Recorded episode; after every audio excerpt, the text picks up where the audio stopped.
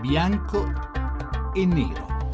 Le diciotto e trentaquattro minuti, bianco e nero, F trentacinque sì, F trentacinque no, la faccio semplice, tanto ormai sapete tutti di che cosa parliamo, visto che se ne parla da molti anni. Vorrei tornare dall'onorevole Scotto, capogruppo di S E L, per fargli una domanda un po' complessa. Il ragionamento è questo: lei prima ha evocato la categoria del pacifismo e ovviamente, insomma, la pace è un valore che ci piace a tutti, però se ci guardiamo attorno in questo momento il mondo è in guerra, ogni quadrante del pianeta è in qualche modo in guerra. Io credo che anche molti che si dichiarerebbero pacifisti, molto volentieri, oggi eh, forse non sono così scontenti del fatto che per esempio c'è una coalizione internazionale che bombarda il Califfato, che bombarda l'ISIS, quelli che una volta a settimana sgozzano giornalisti internazionali. Insomma, il pacifismo è una categoria un po' impervia, soprattutto in un momento in cui appunto il mondo esplode, l'Italia esprime eh, il rappresentante per la difesa e la politica estera europea. È possibile che in tutto questo il nostro paese si possa semplicemente fare isolare, fare un passo indietro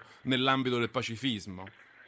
Ma vede, eh, la barbarie rappresentata dall'ISIS, da questa formazione che si è data una statualità attraverso l'idea della fondazione del Califfato, interroga innanzitutto la nostra cultura, la cultura dalla quale proviene la civiltà europea, quella dell'illuminismo, quella della lotta contro eh, quindi la dobbiamo difendere questa civiltà europea in qualche modo. Fondamentalismi.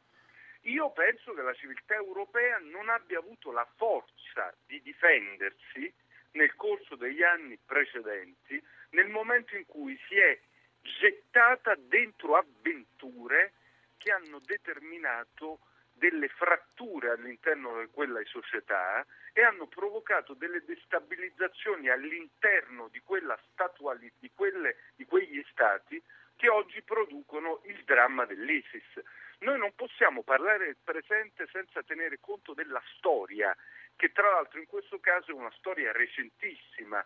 Le avventure irachene, afghane, anche il modo in cui è stata gestita la vicenda siriana nei confronti, diciamo, di quella parte della resistenza anti-Assad democratica e liberale che andava sostenuta, e invece noi abbiamo scelto di però, Scotto, ammettiamo che siano stati tutti errori. Oggi siamo al punto in cui siamo e non ne possiamo vede, commettere vede, altri. Lei, lei, lei, come ha visto, S E L non ha detto nulla contro gli, l'intervento della coalizione.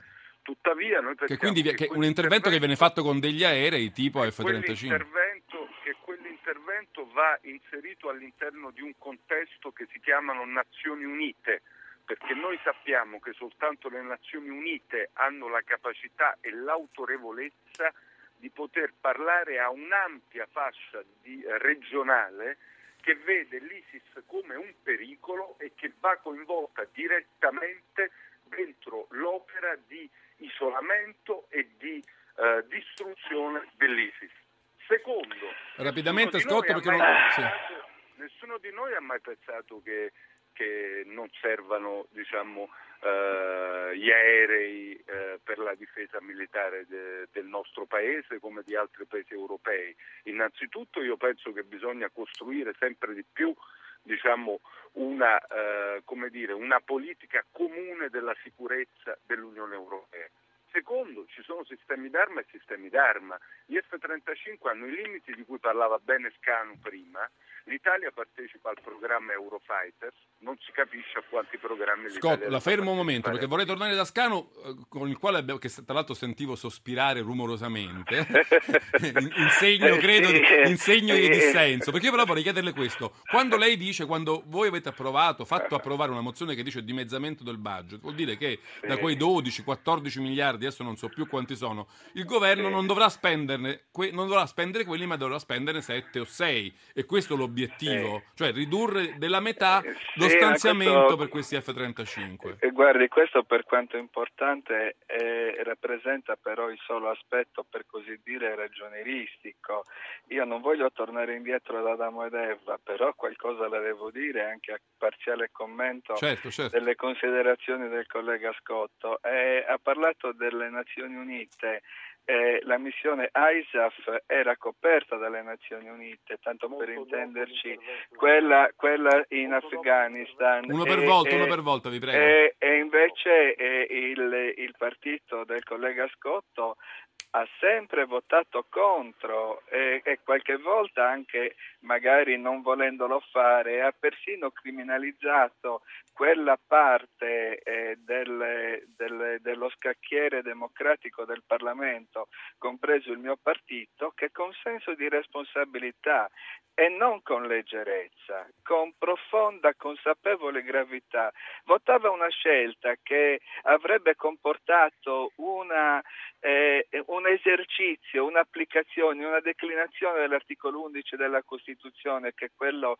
che ripudia la guerra, tanto per intenderci, sapendo che eravamo al limite, ma le anime belle eh, eh, quando si trovano di fronte alla necessità di dare risposte ad intere popolazioni, come sta accadendo eh, per le, la barbarie portata avanti dal Califfato, debbono fare uno sforzo di responsabilità e non di realpolitik e dire che quando c'è bisogno, lo diceva peraltro anche un'enciclica, la Popolorum Progressio, quando c'è bisogno è necessario dare delle risposte. Noi abbiamo fatto in modo... Ma allora, mi scusi Scanu, però con questo ragionamento allora, non, no, non sarebbe stato no, meglio scusi, mantenere ma intatto sono... il programma? No, per, per no, capirci, no, perché no, allora no, fare, fare ecco, l'operazione ragionieristica stavo, di dimezzarlo? Ma io stavo per dirglielo, perché i soldi non si buttano. Perché noi siamo contenti di aver indotto l'allora ministro Di Paola a scendere in una notte da centotrentuno a novanta, perché centotrentuno erano troppi eh, e noi, e noi scusi, mi scusi, sono troppi anche novanta però allora. Allo stato attuale noi riteniamo che siano troppi anche novanta, ma noi non siamo per niente dell'avviso che dobbiamo restare senza un'aeronautica efficiente ed efficace, perché noi viviamo in questo mondo. Noi viviamo in questo mondo, che è un mondo che per certi versi fa schifo, ma le risposte le dobbiamo dare in questo mondo. E l'angelismo può essere una categoria dello spirito, ma non una categoria di chi fa la politica. Quindi noi vorremmo, avremmo voluto che non ci fosse neppure un F trentacinque o un carro armato o un fucile, però purtroppo le cose non sono in questi termini. Ma il mondo, come allora, dice Obama, è very messy, è molto incasinato. Eh, appunto, appunto, appunto. Scanu, io no, mi lasci sì, guardi, guardi mi la... io sì. Nella dichiarazione di voto, mi permetta, sì. Che molto generosamente ha ricordato il collega Scotto, io ho anche eh, fatto una considerazione che velocissimamente propongo. Io ho detto noi dobbiamo preoccuparci di costruire un'Europa forte, non una NATO forte. Gli Stati Uniti d'America, per qualche verso legittimamente, tentano di spingerci ad un riarmo. Noi non dobbiamo accettare il riarmo, ma dobbiamo fare in modo che l'Europa diventi forte, che abbia una propria politica. Mi sembra che su questo lei e Scotto sarebbe d'accordo. Ecco sì, però poi non è che io sono guerrafondaio e lui è un anima cioè, noi, noi ci dobbiamo eh, fermare. Scotto, se, però trenta secondi glieli no, voglio no, dare, solo per, ma trenta secondi però, Scotto, sì, rapido. Una battuta. L'onorevole Scanu guerrafondaio, pregherei l'onorevole Scanu di non definirmi anima bella. No, va bene, su questo su equilibri geopolitici geopolitici di questo paese e di questo mondo, so che le politiche che sono state messe in campo nel corso dell'ultimo ventennio ci hanno portato all'ISIS.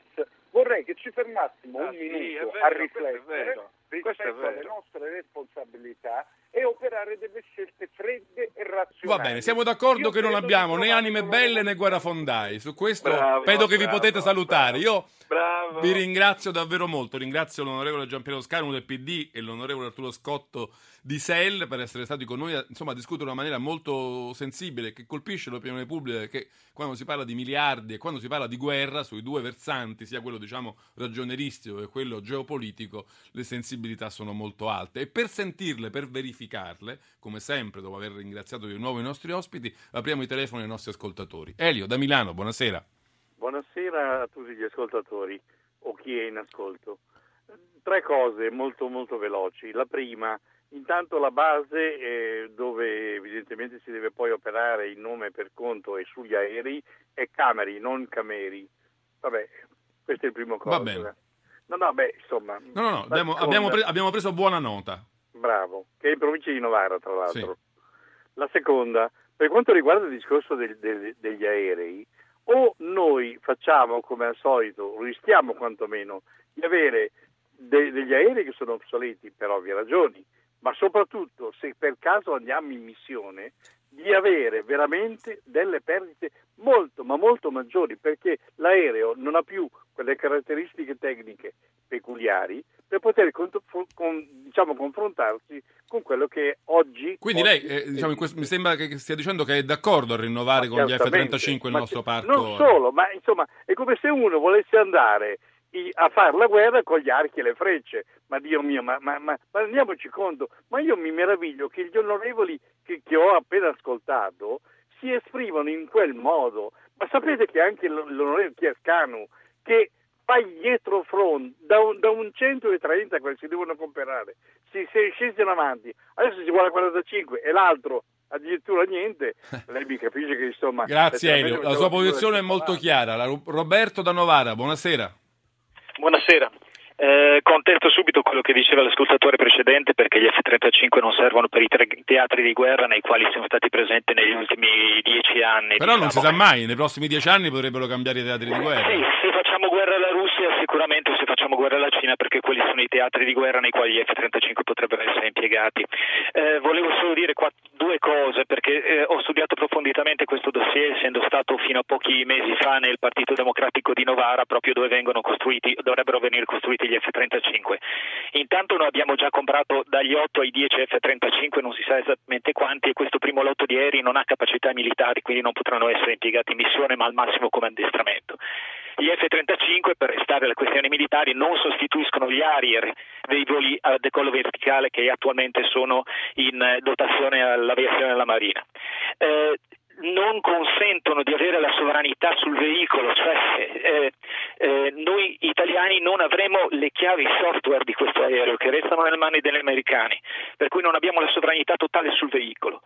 Eh, La nostra industria militare, eh, la nostra industria aerospaziale, mi scusi, subisce un danno gravissimo dal fatto di acquistare gli F trentacinque, che dipendono da accordi bilaterali. Posti di lavoro ci saranno, perché questo è molto discusso. Non ci saranno posti di lavoro, non ci saranno posti di lavoro, se non quelli di una catena di montaggio che probabilmente mobiliterà trecento quattrocento addetti, che in gran parte provengono da caselle, cioè personale che è già impiegato ad alta specializzazione, ma già impiegato. Roberto, lei è molto esperto, avrei dovuto forse invitare lei in trasmissione, però adesso siamo quasi in chiusura, quindi la devo salutare. Sante da Perugia, buonasera. Buonasera, io sono contro l'acquisto degli F trentacinque eh, e credo che non si dovrebbe parlare di guerra, ma dovremmo parlare di pace e di diplomazia. I, se non ho capito male, gli F trentacinque inizialmente costavano diciannove miliardi, adesso si parla mi sembra di dodici con la riduzione, dodici miliardi e cento. Lei pensi che nella scuola hanno tagliato la Gelmini sette miliardi e adesso per assumere centocinquantamila precari entro il prossimo anno e, e due anni consecutivi, a regime ci sono quattro miliardi. Benissimo Sante, se, se noi facciamo questi conti potremmo non finirla mai, perché ovviamente con dodici miliardi le cose che si dovrebbero fare in alternativa sono infinite. Forse un'ultima telefonata. Fernando da Treviso, buonasera. Pronto? Sì, pronto, parli pure. Eh, buonasera, grazie di avermi dato la possibilità di parlare. Io sono molto, molto favorevole agli F trentacinque, al contrario di quello che ha detto anche il carissimo amico di Novara, che, è, che non è competente per niente, ecco, diciamo. Bene, grazie. Almeno se solo questo vuole dire, già ci aiuta, diciamo, a riequilibrare il numero delle telefonate. No, Neanche eh. i nostri ascoltatori, insomma, hanno pareri diversi, e questo no, no, è, è, è ricorante. Grazie anche a Oscar eh, da Modena. Io qui mi devo fermare. Volevo solo ricordarvi, in chiusura, l'appuntamento di questa sera alle ventitré con Radio uno Plot Machine di Vito Cioce, in cui tra l'altro abbiamo partecipato anche Silvia Boschiero ed io, quindi non perdetelo.